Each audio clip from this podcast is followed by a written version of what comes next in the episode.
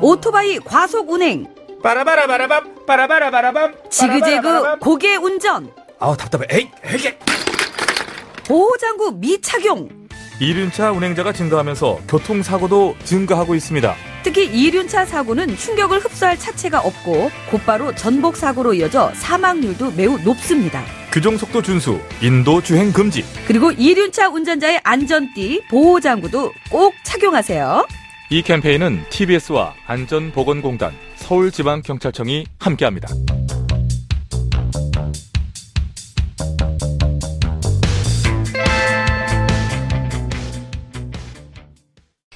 TBS TV 정봉주의 품격 시대. 귀로만 듣지 마시고 눈으로도 보세요. 시민의 방송 TBS TV는 IPTV, 케이블 TV를 통해서 시청할 수 있습니다. KT 올레 TV 214번, SK BTV 272번, LG U TV 176번을 통해 시청할 수 있고 케이블 TV의 채널은 TBS 홈페이지를 통해 확인할 수 있습니다. 구글 플레이 스토어, 앱 스토어에서 TBS 앱을 검색 다운로드 받으면 24시간 어디서나 TBS TV를 시청할 수 있고요. 유튜브, 네이버 TV, 다음 TV 팟을 통해서도 시청 가능합니다. 정봉주의 품격 시대. 이젠 눈으로도 보세요.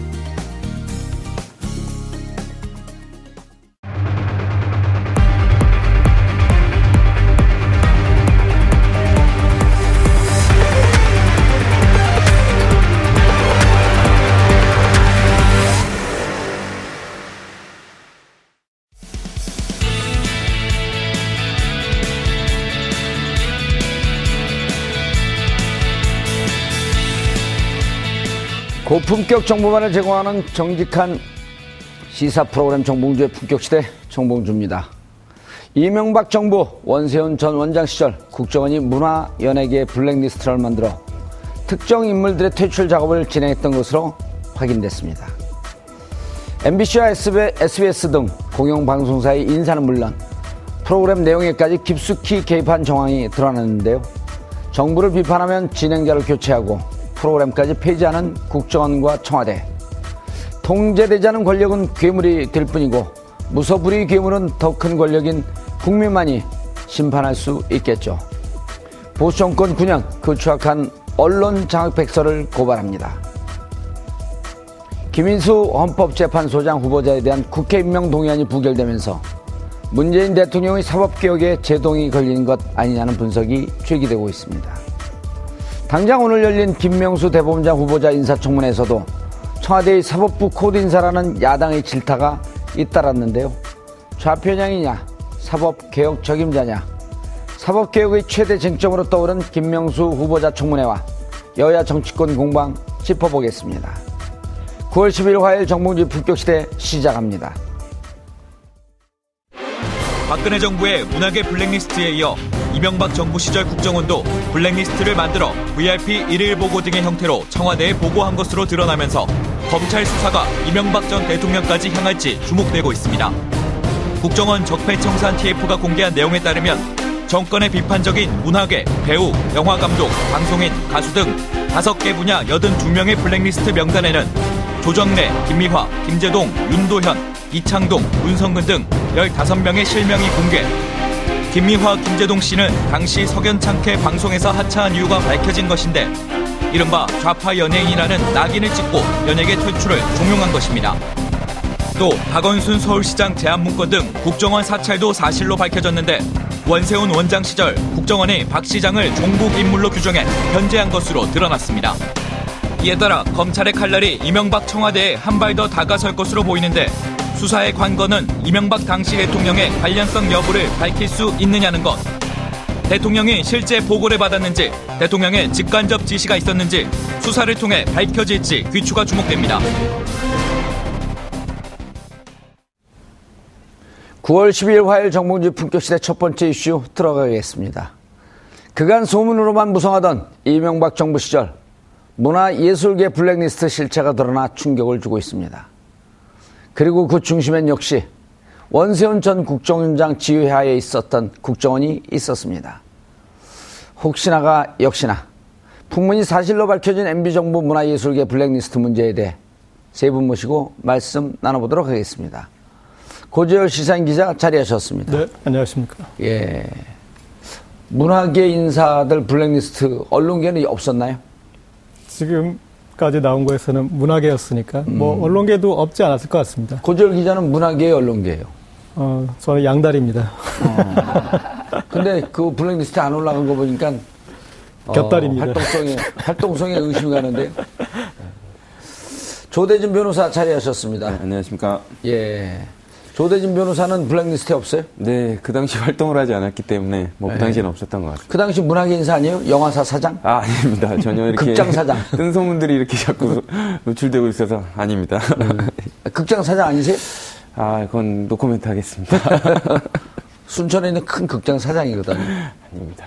어, 농담으로 하는 줄 알아요, 사람들 다. 어. 최민희 의원님은 부러워갖고 거길 쳐다보세요. 최민희 의원님 자리하셨습니다. 안녕하세요. 예. 저 사실을 알고 있었죠, 최민희 의원님은. 어, 그쵸. 저는 저 관계에 대해서 문제 제기를 계속했죠. 음. 예, 식구 현역 시절에 계속. 아니면은 그 시민운동 할 때요. 근데 그때도 문제 제기를 했었고요. 그리고 예. 국회에 현역 들어와서도. 국회 들어가서는 뭐 저게 제가 미방이었으니까요. 아하, 방송. 예. 네. 알겠습니다. 고절 기자님, 네. 어, 칼만 갈- 갈다 끝나는 줄 알았어요? 예? 네. 그리고 쥐 잡는데 무슨 칼이 그렇게 많이 필요하냐? 발로 뻥 차면 되는 거. 덫이 필요하죠. 예, 덫이 필요한가요? 아, 지금 저 덫이라고 하니까 벼랑한 생각하는 이 말이 철라지망. 어? 쥐를 잡으 쥐를 잡으러 갑시다. 어떻게 된 어떻게 된 쥐죠? 아니 어. 어떻게 된 쥐가 아니라. 지금 이제 이 국정원 개혁위원회에서 음, 원세훈 전 국정원장이 2009년 2월 출범하고 어, 문화예술계 특정 인물, 인물과 단체에 대한 이제 퇴출 활동을 지시한 아, 그런 내용들이 지금 밝혀지고 있는 건데요. 예. 어, 제가 좀 당시 좀 관련 자료들을 좀 찾아보다가 흥미로운 걸 발견했어요. 그러니까 어허. 결국은 어, 청와대와 국정원의 이런 문화예술계 MB 정부의 블랙리스트가 어떤 연관이 있느냐 하는 그런 문제지 않습니까? 예. 그런데 어, 제가 좀 이거는 있던 걸 발굴한 건데, 그러니까 이명박 정부 말기에 예. 아, 진선미 의원이 음. 지적을 했어요. 그러니까 문화 권력 균형화 전략이라고. 그러니까 이게 뭐라 말하자면 좌파 청산 전략이에요. 그러니까 오. 문화예술계의 좌파 청산 전략을 그 당시 2012년 말에 문제 제기를 했었는데 문화 권력 균형화 전략. 네. 그 말은 전략. 균형을 맞추자는데 예. 아, 지금 문화예술계가 아, 좌파의 점령당에 있으니 빨리 저들을 몰아내고 어, 빼앗자 하는 이제 오. 그런 전략이 담긴 아, 청와대 기획관리 비서관실 보소가 이 보도 보고서고요. 예. 이게 작성 시기가 2008년 8월 27일이에요. 2008년 8월 27일 예. 이명박 출범된 지 약한 어, 5개월쯤 됐을 때요. 그렇죠. 그래서 음. 지금 이제 말하는 어, 국정원의 이 문화예술계 블랙리스트보다도 6개월 정도 전인 거죠. 그렇네요. 네, 그래서 청와대에서 이미 이런 기획을 하고 음, 국정원은 실행을 아하. 했다 이렇게 연결해서 볼 수 있을 것 같습니다. 그걸 좀 미리 주, 주셨으면 우리가 그 그래픽으로 좀 잡았을 텐데 그걸 아주 그 출연도 얄밉게 하시네요. 내 거니까. 아이 얄미워. 조대진 변호사님, 우리는 그 40분 동안 어, 이명박 전 대통령에게 칼끝이 향할 거냐 안 할 거냐 이렇게만 얘기해도 시간이 부족해요. 그렇죠. 예. 뭐 당연히 뭐 칼끝을 칼끝이 갈 것으로 보이고요. 그리고 이제 국민이 그 칼끝이라는 그 표현 자체가 조금 뭐 이게 조금 예리해서 그런데 어쨌든 수사의 종국적인 목적과 방향은 이명박 대통령이 이거를 인지하고 지시했느냐. 아하. 뭐 지금 국정농단 관련해서 뭐 대통령이 그리고 김기춘 실장이 이런 부분을 의심을 받고 있는 것도 그리고 책임을 져야 된다고 얘기가 나오는 것도 뭐 통치자가 그리고 통치자를 돕는 사람들이 이런 부분을 이제 그 강압적으로 이렇게 흐름을 만들려고 했다는 것 자체가 지금 책임을 져야 된다는 부분 으로 나오고 있거든요. 그렇기 네. 때문에 이명박 대통령도 이런 부분들을 인지했다면 당연히 관련된 부분은 확인을 해서 책임을 져야 된다고 보여집니다. 재밌는 게요. 박근혜 전 대통령에도 지금 블랙리스트 관련한 혐의가 18개 혐의 중에 들어가 있잖아요. 들어가 있죠. 블랙리스트 이건 직권남용의 그, 그 혐의로 따지게 되면 직권남용인 거죠. 그렇죠. 네. 예, 직권남용에 의한 권리행사 방해. 네. 그리고 18개 혐의 중에 이게 들어가 있고. 그리고 이미 이거로 김기춘, 조윤선만 뺀 나머지 일곱, 그 여섯 명이 어, 유죄를 받았고요. 네. 그러면 이것이 하나의 판례로 그 형성이 되면 그리고 대법까지 이게 확정이 된다고 한다면 이명박 대통령이 했던 것도 이 틀, 틀 안에 그대로 딱 짜, 짜 맞춰지는 거 아닌가요? 그렇죠. 일단 직권 남용에 관련된 부분, 뭐, 그, 지금 최순실, 그, 박근혜 전 대통령 관련해서는 김기춘 실장이 주도적인 역할을 했다라고 지금 알려져 있고 기소된 상태거든요. 근데 예. 지금 이명박 대통령 사건 같은 경우에는 그 원세훈 전 국정원장이 되게 주도적인 역할을 아마 어허. 했을 것이다. 예. 라는 부분 때문에 아까 말씀 주신 직권 남용 말고도 아마 원세훈 전 국정원장이 적극적으로 개입했다면 국정원 직원법 위반, 국정원법 예. 위반도 아마 관련돼서 아마 그 기소될 것으로 보입니다. 아, 그럼 이제 뭐그 원세훈 전 원장은 지금 4년 살고 있는데, 어, 이번에 이제 그 민간인, 외부 댓글팀이 팀장들이 지금 48명이라는 거 아니에요? 팀은 30개. 어, 이거 돼갖고 이제 그 국고 손실. 죄가 되면 5년에서 50억이 넘어가, 넘어갈 것이 그 분명하니까 5년에서 무기징역까지. 아유, 그럼 살아생전에 못 나오시는 거 아닌가? 그러니까 지금 변호사들이 생각하는 게 지금 그 원세훈 전 원장이 지금 받았던 거 저번에 예. 이제 검찰이 변론 제기를 신청하지 않았습니까? 이런 추가 증거가 있으니까 변론을 제기해서 형량에 관련된 부분을 더 따져봐야 된다라고 했는데 재판부가 보질 않았습니다. 그러니까 추가된 증거는 이전에 제출된 증거하고 뭐 질적으로 비슷하기 때문에 그거는 별 문제가 안 된다라고 했기 때문에 지금 4년을 받았는데 예. 지금 드러나고 있는 부분들은 그거보다 훨씬 더 질적으로 큰 부분들이 많거든요. 그러니까 지금 확정되고 재판받은 4년은 문제가 아닐 정도로 더. 큰 먹구름들이 지금 다가오고 있다 이렇게 봐야 될 것 같습니다. 먹구름이 아니라 정의의 심판의 밝은 구름 아니에요? 그렇죠. 그건 이제 예, 본인이 보기에는 아마 먹구름으로 먹- 보일 겁니다. 본인한테는 먹구름이고. 그런데 저 카- 카메라들 왜 저렇게 잡아 바지가 거야? 예. 최민희 의원하고 친하게 좀 가까이 올라왔더니 바지 짧은 거지. 바지가 네. 네. 다리가 길어지신 거 아니에요? 그냥 가던 길 계속 가세요. 이분들이 다 친한 분들 아니에요? 네, 지금 그 5개 분야 82명 예. 중에 저하고 뭐 무지하게 친한 분들입니다, 주로. 무지하게 친해? 네. 친해도? 네. 어떻게 이분들 그 지금 웃으면서 얘기하지만 그때는 무척 이상하게 프로그램에서 하차했고 그렇죠. 예, 그리고 문성근 전 민주당 대표까지 예. 하셨죠. 이분의 경우는 뭐, 일단 노사모 하면서 방송 활동이 어렵긴 했는데, 음. 이명박 정부 들어서면서부터 이- 이분이 어떤 영화에 나가려고 한다. 음. 그러면 펀드가 끊기고 뭐 이랬다는 거 아닙니까? 아. 예, 그래서 그때부터. 그래서 영화 영화 활동도 전혀 못했어요. 못했고요. 그 이상한 그 좀 사이코패스 비슷한 영화의 주인공을 하면 그거를 케이블에서 계속 돌렸죠. 아, 예, 그래서 아주 묘한 그것도 좀 이상한 그러네요. 것입니다. 그리고 뭐 여기뿐만 아니라 명계남, 뭐 진중권, 조정래. 이 아니 전부 다 명계남, 문성우 이런 분들은 노사 활동을 하긴 했지만 대한민국에서 정말 자타 공인하는 명배우들 아니에요? 그렇죠. 문성근님은 한때 국민 배우였고요. 예. 한때 우리나라 영화는 명계남이 나온 것과 안 나온 것으로 바뀐다. 이렇게 구분된다는 얘기가 나올 음. 지금의 정도로 이제 오달수 비슷한 그런 거였죠. 그런 명계남. 이경영이죠. 아니죠. 이, 아, 오달수, 그렇죠. 오달수, 이경영. 이경영, 어, 조연으로서 영화를 맛깔나게 좀 빛내주는. 네. 근데 그 서양과 무관하게 이런 분들은 영화에 나오게 했어야 아, 되는 건데. 그렇죠. 그래서 저는 이제 이번에 요 이명박의 블랙리스트, 아, 이건 너무 잘 네이밍한 것 같아요. 이명박의 블랙리스트. 음. 아, 예, 라고 이명박의 저는 명명을 하는데 음. 이걸 보면서 역시 우리가 이명박근혜 정부 이렇게 얘기를 했거든요. 예. 이명박근혜 정권. 아하. 그래서 블랙리스트도 방송 장악도 어, 시조는 이명박 정부였다. 아. 그리고 어, 박근혜는 어, 이명박이 깔아놓은 방송 장악에 그, 그 결과를 향유했다. 음. 예, 블랙리스트도 결국은 뭐 시조는 이명박 정부였네요. 저는 예. 이 리스트를 보면서 어, 반성을 했습니다. 음. 그러니까 이명박 정부가 아, 정부에 반대하는 이런 문화예술인 연예인들의 리스트를 만들었잖아요. 생각을 해보니까 제가 정보 보고를 한 격이 됐더라고요. 이런 이분들의 활동에 대해서 어, 당시에 어, 제가 이제 소셜 테이너라는 말을 좀 만들어서 그러니까 사회 문제에 관심 있는 엔터테이너들을 소셜 테이너로 묶어서 숨은 활동을 하시는 분들까지 제가 취재를 해서 그분들의 이야기를 했는데 어, 그거를 근거로 블랙리스트를 만들었다. 그렇죠. 이게 그런 것들을 참고해 가지고 예. 아 뒤에서 이렇게 이런 배우들이 암약을 하고 있구나. 그게 MB의 배후 조종이었다. 그렇죠. 예. 그때 배후 그, 조종을 한 거예요 고재열 기자가. 예, 그 소, 소셜 테이너라는 그 말이 예. 그게 굉장히 그 신선해서 어, 뭐 아, 새로운, 그럼요. 예, 새로운 신조어였습니다. 아, 그걸 고재열 기자가 만들었나요? 어. 네. 오. 그런데 이제 여기 보면 그 이제 좌파 연예인 그꽤 꽤 인상적으로 다가왔었는데 소셜 네, 그때 테이너가. 그랬습니다. 예. 그런데- 그 뒤에 이제 소셜 테이너 시대가 끝나고 네. 폴리 테이너 시대로 오면서 제가 1호였었잖아요. 가던 길 가시죠. 네, 우리 가던 길 가면 예. 왜 이제 원세훈 그 국정원이 좌파 연예인 대응 TF 이렇게 만들었다고 예. 했잖아요.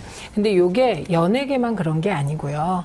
이명박 정부가 들어서서 하려고 했던 게 좌파 척결이었습니다. 음. 네, 그래서 그때 그 지금은 뭐 거의 알려지고 그랬지만 어 저도 그 싹 제 뒤를 털려서 음. 최근에 제가 이제 과거에 그때 미- 민주 언론 운동 하- 그 언론 운동 하시고 그랬을 때 아니에요? 그리고서 방송위원회 부위원장을 했죠. 아, 방통위원회인가 방송위원회인가? 그러니까 과거에는. 방송위, 지금은 음, 방통위. 방통위. 어. 그래서 제 경우도 최근에 그 어. 방송위에서 같이 일했던 구 방송위 예. 직원이 연락이 왔어요.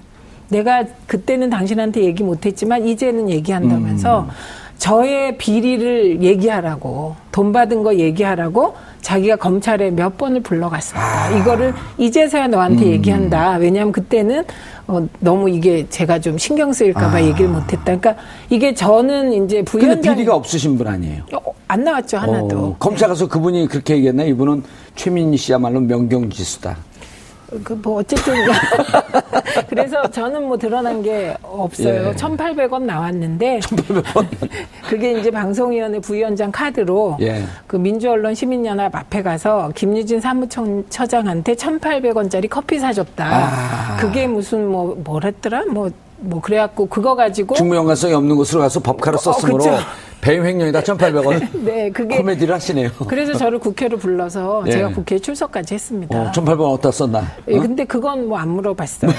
음, 그래서 그 당시 분위기가 예. 저가 그 정도였기 때문에 음. 그때 정말 2008년 초에는 예. 그러니까 모두가 좌파였고 이전 정부에서 종사했던 사람은 음. 그래서 대대적인 어, 이렇게 얘기하면 그렇지만 소탕 작전이 벌어질 아. 때라 그때 하도 닦달 당하던 공무원이 나는 영혼이 없다고 얘기할 정도였거든요. 예. 음, 그래서 그 연장선상에서 연예인은 이제 리스트 만들었고 저는 이 리스트가 전 영역에 다 있었을 거라고 음. 예. 봅니다. 그러니까 저게 그 문화 권력의 지형을 좀 그 균형 있게 만들겠다. 그러니까 이런 거거든. 좌파나 진보, 진보 진영이라고 얘기하지도 않고 이제 국민들이 이- 우리 좌우 이제 컴플렉스가 있는 나라니까 좌파라고 네이밍을 딱 해놓는 순간 이것은 경우에 따라서는 북한 김정은 정권에 추종하는 빨갱이 세력이다라고 이렇게 몰, 몰기에 무척 편한 네이밍 아니에요? 좌파라고 하는 게. 예. 예를 들어 그 민주 인사라든지 과거에는 무슨 제야 운동권 인사 이렇게 했단 말이에요. 근데 진보 인사라든지 이렇게 하지 않고 좌파라고 해놓고 좌쪽으로 기울어졌으므로 이걸 바, 바로 놓자. 그 단어가 뭐와 여- 연계되어 있냐면요. 종북 좌파, 예. 친북 좌파 아, 이렇게 앞에 그러네요. 종북과 친북이 예. 붙으면 이제 그게 대중을 속이는 언어가 되죠. 자신 스스로 불법 종북 세력이라고 그 자임하는 분이 계시거든요. 명진 스님. 그. 명진 스님이 지금 이 대통령을 만들어야 하겠다고 생각하는 사람이 아, 저 무관해요. 저 그, 이게 민사를 하면 안 됩니다. 김재 불법은 부처님 법이고 예. 종북은 종하고 북치니까 저래서. 김재동 씨를 너무 좋아해서 예. 이런 사람 대통령 돼야 된다고까지 말씀하시잖아요. 음. 근데 어, 김재동 씨는 당시에 어허. 어, 전담 국정원 직원이 있었어요. 아. 왜냐면 대중적으로 영화, 여- 그 실제로 영향력이 많았어요. 근데 그 이제 전담 국정원 직원이 김재동 씨한테 내가 당신을 맡긴 하는데 나도 당신의 팬이다. 음. 아. 근데 그 사람을 노무현입니다. 네. 영화 대마, 대목의 대자비 같으네요, 일종의. 네. 그래서 김재동 씨가 소주도 사주고 오. 같이 얘기도 들어주고 그런 분이 나중에 대통령 되던데, 진짜. 명진 스님이 간파하신 거죠. 예. 아, 근데 거기에 김민선 씨 나오잖아요. 네. 원래 이름이 김, 아, 원래 이름이 김민선이고요. 김민선. 그리고 바꾼 게? 개명한 이름이 김규리인데 김규리, 김민선 씨. 지금 이제 이분은 또 여배우의 그 불우함이 있습니다. 뭐냐면 지금 이 20대 후반에서 30대 중반까지의 나이잖아요. 예. 이명박근혜 시대가. 여배우가 가장 전성기여야 될 시기에 아. 이렇게 잃어버린 거예요. 김민선 씨가 친구입니다. 아 친구예요? 네, 개인적으로 어. 친구고 아까도 카톡 했는데요. 실검에 올랐다고 제가 오. 얘기를 했는데 저도 했습니다. 어. 실질적으로 되게 그 피해를 많이 본 거. 그러니까 본인은 그렇게 사적인 자리에서 얘기를 하는데요. 2012년 12월 19일 날 대선 그 문재인 대통령이 어 대통령 후보가 지고 네. 그날 김민선 씨 행적을 아세요? 그건 모릅니다. 이태원의 모 식당에 와서 술을 마시다가 통곡을 하면서 너무 울어갖고 네. 사람들이 말려갖고 이렇게 데리고 갔다는. 아. 예. 그러니까 뭐가 자- 본인이 하려고 하면 뭔가 자꾸 얹히고 안 되고 이런 부분들이 처음에는 자기 탓인 줄 알았는데 그게 아니라 그래서 이름까지 예. 막 개명한 거 아니에요? 그렇죠. 음, 그래서 이름을 바꿨는데 거예요. 이름을 바꿨어요. 이 너무 연기가 안 돼. 연예 활동이 안 풀린다고. 아, 그게 정권의 예. 블랙리스트 때문인 어, 거. 계속 얘기했어요. 이게 재밌습니다. 네네. 예. 어쨌든 그런 부분들 때문에 본인이 그런 그 얘기를 하더라고요. 근데 본인은 처음에 그런 생각을 했던 게 어떻게 이제 그 국가라는 음. 뭐 이런 부분이 내가 의심한 대로 정말로 이렇게 통제를 했겠느냐라고 생각이 됐는데 예. 이제는 다 드러나고 있지 않습니까? 제가 궁금한 게 이런 겁니다. 이게 지금 청와대 그다음 국정원 TF 국정원 개, 그 뭡니까 국정원 적폐청산, 적폐청산 TF에서 이 문제를 검찰에 이제 수사 권고를 하잖아요. 네, 그렇죠. 그렇게 앞서서 이런 근거가 나오면 이 대상자들 예를 들어 명계남 배우라든지 문성근 배우라든지 김 그 김민선 씨라든지 이런 분들이 우리가 실질적으로 당신들의 이런 잘못된 정책으로 인해서 피해를 보았습니다라고 하고 이명박 전 대통령을 고소하면 어떻게 되는 겁니까? 그러니까 손해배상도 되고요. 그리고 관련돼서 고소를 하게 되면 예. 그, 그것 때문에 아니, 본인- 형사처벌을 네, 당연하죠. 해달라고 고소를 하- 하는 거죠. 네네. 왜 이런 걸 가만히 있습니까? 그렇죠. 수사가 제기되는 거는 뭐 어- 충분히 가능하다고 봅니다. 그리고 예. 그걸 떠나서 일반적으로 지금 피해를 실질적으로 보지 않았습니까? 그렇기 음. 때문에 민사 소송을 통해 가지고 대통령의 이러한 통치 정책 때문에 그리고 이러한 개입 때문에 어, 피해가 생겼다라고 충분히 민사적으로 주장할 그 이유가 있다고 아, 저는. 민사 별로 관심이 없어요. 아, 예. 형사. 근데 그 고소는 그러니까 수사기관이 인지하게 하는 건 얼마든지 가능합니다. 그리고 지금 이 피해가 현재 진행형입니다. 그렇죠. 10여 년 전 일이 아니라 이를테면 그런 이제 김민선 씨가 아, 그런 것에 대해서 이제 코멘트를 하지 않습니까? 그리고 예. 내가 낸 세금으로 내 발목을 잡았구나. 이제 그런 말들을 한 것들에 대해서 기사가 나오잖아요. 예. 그러면 그 기사에 어, 일베 성향의 그런 사람들이 악플을 계속 다는 거예요. 아, 그래서 또 스트레스를 주고. 자기는 예. 10년 만에 억울함이 해소되나 싶었는데 그 밑에 달린 댓글들은 또 다 자기 욕인 거예요. 예. 그런데 어, 기억하시는 분들이 있는지 모르겠지만 일베 쪽에 좌파 연예인 리스트라고 빨갱이 연예인 리스트 그런 식으로 해서 이와 거의 흡사한 리스트가 있어요. 그러니까 이분들은 그런 국가 권력에 의해서 이렇게 이제 단죄되고 어, 피해를 입은 것과 함께 그런 것들이 또 한 차례 아, 그런 이 우파 네티즌들한테 공유되면서 음. 예. 다시 또한 그 대중 연예인이기 때문에 대중들의 반응이 제일 뼈아프거든요. 음. 예. 근데 대중들이 어, 본인들을 타겟으로 해서 이렇게 공격을 가하니까 좀 이중의 피해를 입게 되는 거죠. 음. 이런 거네요. 조대진 변호사님. 일테면, 어, 이 국가가, 그러니까 그 수구 성향의 국가가 국정원을 동원해서 가이드라인을 주고, 그럼 그 가이드라인을 자양분으로 삼아서 일베나 이렇게 그 성향의, 아주 극우 보수 성향의 이런, 어, 사이트에서 다시 한번, 어, 이들의 명성에 흠이 갈 수 있는 댓글을 달고 그렇죠. 그 댓글을 다는데 하나의 바람을 또 잡아주면서 방향을 잡아주는 게 민간 댓글 부대고 그렇죠. 국정원은 지침을 주고 그럼 군에서 어 이것들이 간첩이네 하면서 사이버 사령부가 해서 너댓게 팀이 그냥 난도질을 해대는 그렇죠. 그러니까 사실상 한 명 그 대상은 한 일개 개인인데 조직적으로 여러 사람이 여러 가지 방식으로 해서 음. 초토화를 시키는 거죠. 댓글을 뭐 활용해 가지고 이 사람의 이미지를 망치고 아. 예. 이미지 망친 이미지 가지고 또, 다시 이렇게 의심사고 정부 정책에 반한다고 또 분류하고 음. 그렇기 때문에 사실상 저항할 수 반- 있는 방법이 없고요. 당사자들은 그렇게 했다고 그러- 그러더라고요. 아, 왜 이렇게 내 일이 안 풀리나? 내 사주가 안 좋은가? 예. 뭐 이런 그래서 이름도 바꿔봐야겠다 이런 생각까지 했는데 결국에는 국가가 주식적으로 개입했을 가능성이 높아지는 분위기입니다. 근데 그 이 부분에서 최민희 하나- 의원님 네. 제가 이제 우리가 방송을 보는 분들이 신문 기사를 못 보는 분들도 계시고 네, 그렇기 네. 때문에 실질적으로 이 그 대표적으로 어떻게 이분들이 피해를 받는지 소개를 좀 해주시죠. 네, 이거는요. 우선 첫째는 대표적으로 김재동, 김미화, 김여진 씨 예를 예. 들어보면 될. 것 같아요. 그리고 이게 다 문제가 됐습니다. 그 당시에. 그래서 김재동 씨가 음. 출연하는 어떤 프로그램을 예. 국정원이 나서서 프로그램 자체를 폐지시켜라 어허. 이렇게 나온 거예요. 예. 그게 환상의 짝꿍이라는 겁니다. 어. 예, 그런데 실제로 2010년 7월에 MBC 환상의 짝꿍 사랑의 교실이 폐지됩니다. 예. 예, 그리고 어 이제 김미화 씨 같은 경우는 그 세계 아니, 김재동 거 조금 더 소개해 더 줄? 예, 내용이 많네요. 예, 많습니다. 예, 그리고 김재동 씨거 다시 한번 예. 예, 이게 이제 2010년 5월에 노무현 전 대통령 추대식 사회 추도식. 사회를 맡았어요. 예, 시청 앞에서 열린 거였었죠. 노제. 네. 예. 그런데 그때 엠넷에 녹화까지 마친 김재동 쇼라는 게 있었습니다. 아하. 그런데 이게 5월 첫 방송 나온다고 고지도 된 걸로 아는데 연기가 되다가 6월 초에 김재동이 하차하겠다고 의사를 아, 표명했습니다. 그 내부에서 무슨 얘기가 진행됐는지는 잘 모르, 모르지만. 그럼 모르지만 음. 어쨌든 그 진행 상황이 그렇고요. 그다음에 김미화 씨 같은 경우는 예. 어, 이분이 꼭 친정부라기보다는 예. 여성단체 연합의 뭐 소위 시민단체 쪽에 그 예. 무슨 행사에 사회도 보고 그랬어요. 그러니까 성향 자체가 되게 좀 리버럴하고 개혁적인 예. 분이었어요. MBC 특정 라디오 진행자 퇴출 유도 이거는 MBC 프로그램 이거 저거 아닌가요? 그 세계는 지금 네. 김미화의 세계는 그리고 우리는 아. 이게 되게 인기 아 프로그램이었어요. 김미아 세계는 그리고 우리는 네, 근데 음. 여기에서 하차했고요. 그때 예. 김미화 씨가 그랬어요. 어, 이거는 호응도 높고 시청률도 높은데. 음, 청취율입니다. 예, 아, 죄송합니다. 청취율도 높은데 어, 왜 이거 내가 그만둬야 되냐 이런 예. 어허. 얘기도 했던 거죠. 많이 그다음- 문제가 됐었죠 저게. 그렇죠. 음. 저거는 굉장히 문제가 됐고요. 그다음에 예. 김여진 씨 있습니다. 아하. 예, 근데 이분은 진짜 매력적인 예. 예, 여성 탤런트인데요.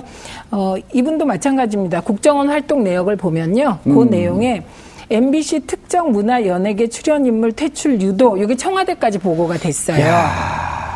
예, 그래서 이게 심지어 사규를 만들어 가지고요. 그 출연 제한 규정을 마련해서 이야. 이제 자른 케이스입니다. 아, 저럴 땐 또 2011년 8월 우리가 여기서 짚고 넘어가야죠. 김재철 사장이 재임하던 시절. 어, 그렇죠. 예. 그래서 MBC 손석희 시선 집중 예. 고정 패널로 발탁됐는데 그리고 MBC가 이거를 보도 자료 자료까지 낸 뿌렸어요. 상황에서? 예, 음. 그런데 뭐 출연이 무산됐고. 출연 무산됐고요. 보도 자료 배포했던 라디오 본부장하고 담당 부장, 홍보 부장이 경징계 처분까지 받은 일이 예. 있습니다. 누가 처분했을까요? 김재철 사장. 그렇죠.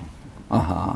아주 환상의 콤비네요. 근데요. 음. 아까 환상의 짝꿍이라고 나왔는데 김재철 사장과 원세훈 국정원장 그다음에 환상의 트리오. 이명박 전 네, 대통령을 환상의 추천해요. 근데 환상의 저는 삼짝꿍. 예, 여기서 연예계 블랙리스트를 왜 이렇게 심혈을 기울였을까? 예. 이게 왜 그러냐면요. 이게 이제 다른 특정 부분은 예. 정치권은 리스트를 만들어도 이게 문화로까지 확산되기가 어렵습니다. 대중들에게 파급력이 예, 좋으니까. 파급력이 크고요. 이게 결국 일베에까지 전해지고 음. 특정 댓글 부대뿐만 아니고 일베의 극우 성향의 네티즌들에게까지 전파돼서 아직까지도 그분들이 댓글을 달잖아요. 음. 예. 그래서 연예계 블랙리스트 그분들이라고 그러는 건 좀 듣기가 거북하네. 그 사람들이. 네, 그 사람들이. 예. 자, 그런데 방송 자체에 개입한 것뿐만 아니고 국세청까지 동원했다? 고재열 기자님. 네. 어, 이게 사람이 다 자기만 괴롭히면 예. 버틸 수 있는데 어, 자기가 속한 회사를 혹은 자기 가족을 음. 어, 이렇게 괴롭힐 때 못 버티지 않습니까? 예. 최민현하고 저는 누가 괴롭혀주면 행복해요.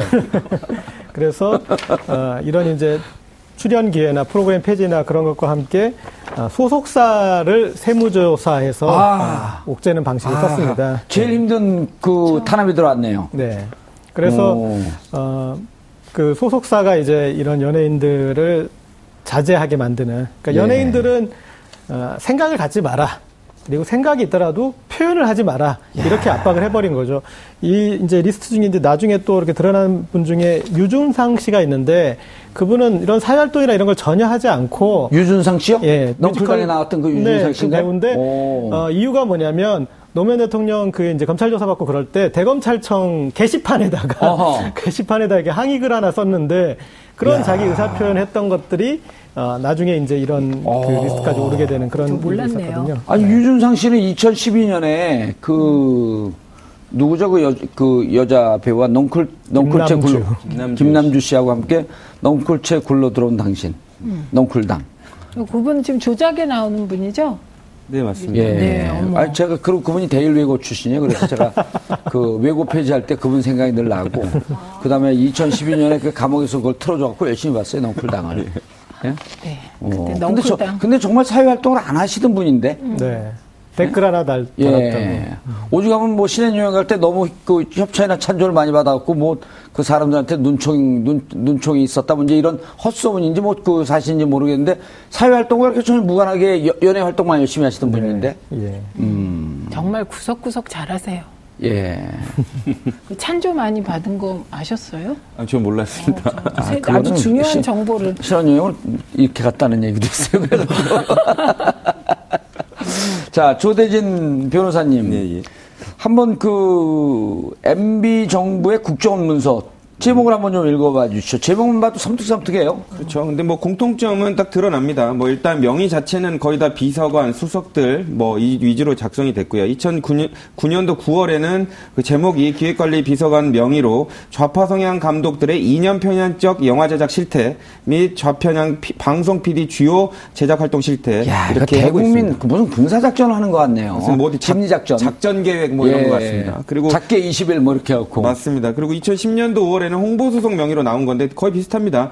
어, KBS 공영방송인 KBS 조직 개편 관련한 좌편향 인사 여부 그리고 2010년도에는 민정수석 명의로 좌편향 연예인들의 활동 실태 그리고 고려 사항을 파악하라 뭐 이런 어, 제목으로 문서가 내려왔고요. 그리고 2010년과 2010년 10월과 6월에도 각각 기획관리비서관과 홍보수석 명의로 문화예술단체 내 좌파 인사 관리 방안 그리고 예. 좌편향 성향 언론인 학자 연예인들이 진행하는 고정 프로그램이 뭔지 그 실태를 파악해라라는 정도의 어, 내용까지 나온 상황입니다. 예. 최민희 의원님. 네. 자, 이게 블랙리스트인데요. 블랙리스트 하면 또 누구보다도 전문가시잖아요.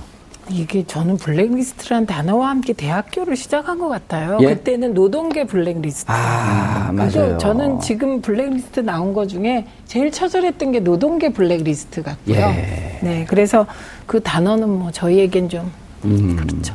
아니, 그러니까 이 블랙리스트가 사실 원조가 네, 그 괴벨스 아닙니까? 그렇죠. 예, 히틀러 시절에. 네, 그러니까 네. 인류상 다시 떠올리기 시- 그 끔찍한 학살자. 음.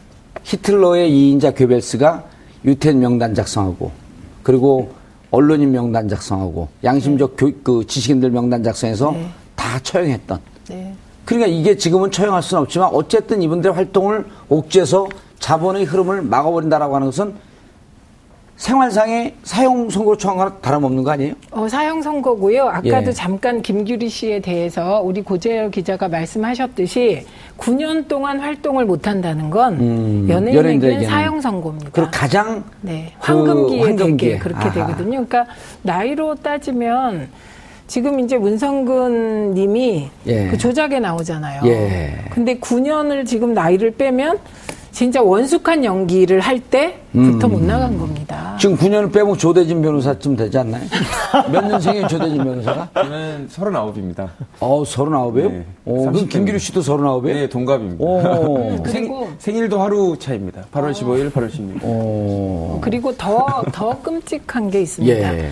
이렇게 이제 몇몇 연예인들이 정치적인 발언을 한- 해서 음. 블랙리스트라는 게 있을 것 같고, 그 다음에 출연을 못하게 되고 그러면 연예인 모두에게 파급 효과가 있습니다. 아, 그러네. 네, 네. 알아서 입을 다물게 네, 하고 네. 저 사람이 왜 그런지 쉬쉬하지만 다 내용은 알 거 아니에요. 알고 있고, 그래서 그 영화계에서 음. 음, 그런 그- 말이 있습니다. 영화계에는 문성근 효과라는 말이 있습니다. 아, 모난 돌이 그쵸. 우리 참고 살자. 네, 그래서 아. 음, 이거 이제 살짝 뒷얘기를 해드리면 예. 2012년에도 그렇고 2017년에도 그러고 이제 사실은 이제 선거 시기가 되면 음, 문성근 효과. 그 연예인들에게 도움을 구하게 되잖아요. 예. 근데 가장 어려웠던 분야가 영화계였습니다. 그게 아. 문성근 명계남 효과 때문에. 음. 그래서 이제 블랙리스트를 만들고 이 그것으로 연예인을 옥죄는 거는요. 음. 꼭 해당된 82명에게만 해당되는 게 아닙니다. 전 연예계를 전 연예인. 옥죄는 거다. 예. 국회의원들이 야당 시절에, 야당 시절에 국회의원 하셨잖아요. 네. 18, 19대, 지금 20대니까 그 8년 동안 정봉주 효과라고 하는 게 또 있었다고. 어, 맞아요. 다른 소리 하면 저렇게 된다. 정마진이 그냥 조용히 입 다물고 아. 가늘고 길게 살자. 그거와 연관해서 생각해 보니까 제가 19대 이제 국회 들어가서 계속 언론 문제를 봤잖아요. 예. 아무도 같이 안 하시는 거예요. 그게 아, 그리고 주위에서 그랬다면 정봉주처럼 된다. 네 저한테 방송인 될 거다. 아 그거 근데 어쨌든 아, 실제 정봉주 효과가 있었어요. 예, 있었어요. 예. 예, 있었고 방송에 대해서 제가 문제 제기할 때 사실은 원내대표 한 분이 저를 불러서 어느 선 이상까지 나가지 말아. 지금 생각하면 그게 레드라인이었던 것 같아요. 맞아요. 근데 예. 제가 과감하게 펄쩍 예. 네. 그리고 저, 그 영광의 낙선을 기꺼이 받아들이고 네. 어, 다음에 또 꼭 돼요. 걱정하지 마세요. 예. 자 고재열 기자님 그런데 네. 자 이제 MB한테 칼 끝이 가냐 안 가냐 뭐 갈 수밖에 없는 상황인데 또 오늘 그 시사인과 비슷한 노컷 뉴스에서 노컷 뉴스에서. 예. 아니 그거 아주 기사 잘 쓰기로 유명한데요. 시사인도 그렇고 노컷 뉴스도 그렇고 거기서 시사 노컷 뉴스에서. BBK의 실소유자인 듯한 그 자금의 흐름이 파악됐, 파악됐다고요? 예.